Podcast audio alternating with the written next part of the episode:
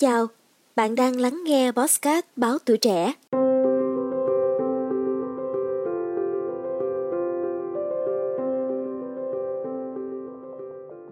Freelancer, làm việc tự do là một xu hướng thời thượng trong nhiều năm trở lại đây. Đây thực sự trở thành một bến đỗ lý tưởng cho những ai mong muốn tìm kiếm một công việc thoải mái, tự do về thời gian và có thu nhập ổn định. Hiện không ít người trẻ cho biết họ đang phải đánh đổi nhiều thứ khi theo đuổi xu hướng làm việc này. Tôi gặp Quỳnh Như, một bạn trẻ 26 tuổi sống tại Đà Lạt. Như bắt đầu ngày mới bằng việc đăng lên trang cá nhân tấm ảnh check-in tại quán cà phê có view hướng ra hồ Xuân Hương, vẫn còn bản lãng hơi sương. Sáng nay, Như có hẹn chụp ảnh cho nữ du khách tại đây vào lúc 9 giờ.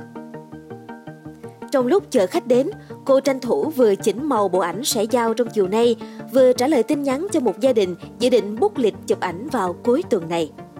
Tốt nghiệp đại học ngành thiết kế truyền thông đa phương tiện, sau 2 năm thay đổi nhiều chỗ làm khác nhau, Quỳnh Như quyết định quay về quê làm freelancer. Mỗi ngày được rong ruổi trên những cung đường đẹp, chụp ảnh cho du khách không chỉ là công việc yêu thích mà còn mang lại cho cô nguồn thu nhập khá ổn định. Một trường hợp khác cũng theo nghiệp freelancer là Hà Phương, 26 tuổi ở Hà Nội. Tuy nhiên sau 6 tháng làm việc tự do, Phương đã quyết định xin làm toàn thời gian ở một công ty quảng cáo. Cô cho biết mình làm freelancer bất đắc dĩ vì dịch bệnh bùng phát. Không nhiều kinh nghiệm cùng mối quan hệ, freelancer đối với Phương hầu như chỉ là chuỗi ngày dài chờ việc, thiếu tiền và không có chế độ đãi ngộ. Trên thực tế, công việc viết lách tự do giúp cô có được một khoản thu nhập nhất định. Nhưng so với thị trường việc làm nói chung thì mức thù lao này hơi thấp. Trong khi Phương luôn bị áp deadline gấp gáp hoặc bị gọi điện vào ban đêm để sửa bài. Không có hợp đồng chính thức với công ty, do vậy cũng không có lương ngoài giờ, lễ Tết. Khách hàng chỉ quan tâm điều duy nhất là chất lượng và tiến độ sản phẩm. Do đó mà Hà Phương đã quyết định xin đi làm lại. Cô công nhận rằng công việc tự do mang lại sự thoải mái cùng thu nhập tương đối tốt, nhưng đó không phải là tất cả điều mà cô mong muốn.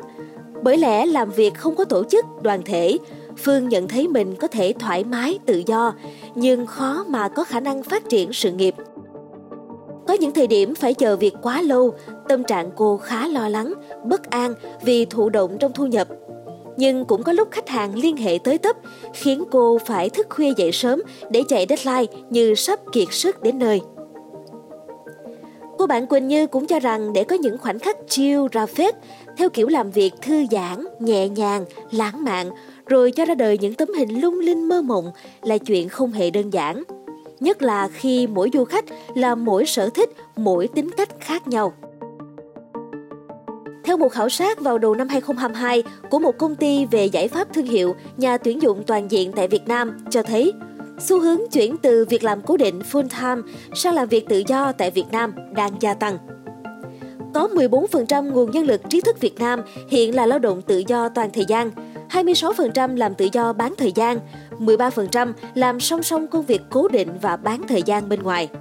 Như vậy, hiện có tới 53% nguồn nhân lực trí thức tham gia vào nền kinh tế chia sẻ, hay còn gọi là gig economy. Đây là nền kinh tế có sự tham gia của lực lượng lao động tự do, làm nhiều việc linh hoạt và được chia sẻ trả phí bởi khách hàng. Thực tế cho thấy, không phải ngẫu nhiên mà số lượng người muốn trở thành freelancer ngày càng nhiều, bởi lẽ xu hướng làm việc này có nhiều ưu điểm phù hợp nhu cầu và mong muốn của các bạn trẻ. Đó là sự linh hoạt và khả năng kiểm soát công việc. Một freelancer có thể làm việc vào bất cứ lúc nào họ muốn, miễn là đảm bảo công việc hoàn thành đúng hạn. Bạn cũng được quyền lựa chọn dự án mà mình yêu thích và thấy phù hợp, đồng thời bỏ qua những công việc mà mình không thích. Bên cạnh đó, mỗi người đều có thể làm nhiều dự án khác nhau cùng lúc để trau dồi thêm khả năng cho mình. Các nghề nghiệp làm freelancer rất đa dạng để cho bạn thử sức mình với những điều mới mẻ. Hơn thế nữa là cơ hội làm việc với các công ty nước ngoài để tiếp cận với môi trường làm việc quốc tế và gia tăng thu nhập. Tuy nhiên, freelancer cũng có những nhược điểm của nó. Đầu tiên là công việc không ổn định. Có những lúc bạn sẽ phải làm việc liên tục xuyên đêm, nhưng cũng có khi được nghỉ ngơi cả tháng dài. Là một freelancer cũng có nghĩa là bạn cần phải có một tính tự giác rất cao để có thể hoàn thành công việc đúng hạn.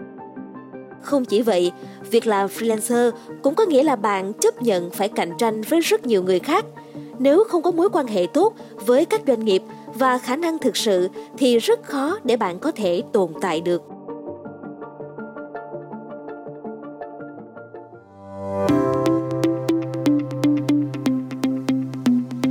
Cảm ơn bạn đã lắng nghe số podcast này.